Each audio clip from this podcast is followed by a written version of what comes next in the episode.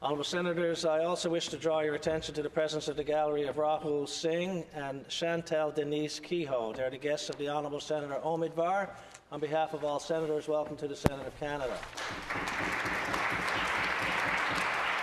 Senator Omidvar.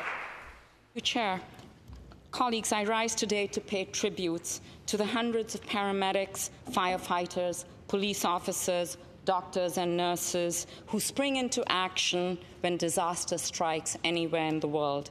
Be it the disaster of the earthquake and tsunami in Indonesia in 2018, or the floods in Trinidad and Tobago in 2017, or indeed the ongoing disasters in Syrian cities and towns and villages. As we know, when disaster strikes, the response must be rapid to save lives both here and overseas. And the key word here is rapid. And it is no wonder then that it is a paramedic who has sprung into action to create a unique and high impact Canadian response, including an internationally deployable rapid response team. Global Medic is a Canadian charity founded by Mr. Rahul Singh, a Toronto paramedic, and who has been named by the Times 2010 list to the 100 most influential people in the world.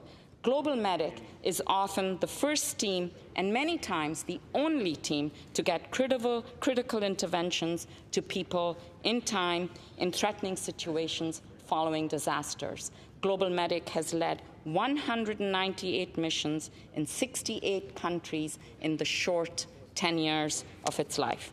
Today, Rahul Singh, founder and executive director of Global Medic, is in Ottawa and in Parliament, and we have volunteered to help pack boxes of products for Indigenous shelters to be distributed around the country. I packed such a box today and met Miss Julie Colgan, who is a team leader at Global Medic. She is 14 years a paramedic.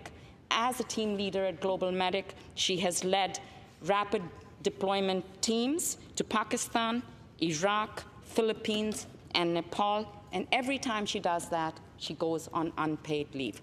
I hope you will join me in commending these outstanding volunteers for the work they do for Canada and indeed for humanity.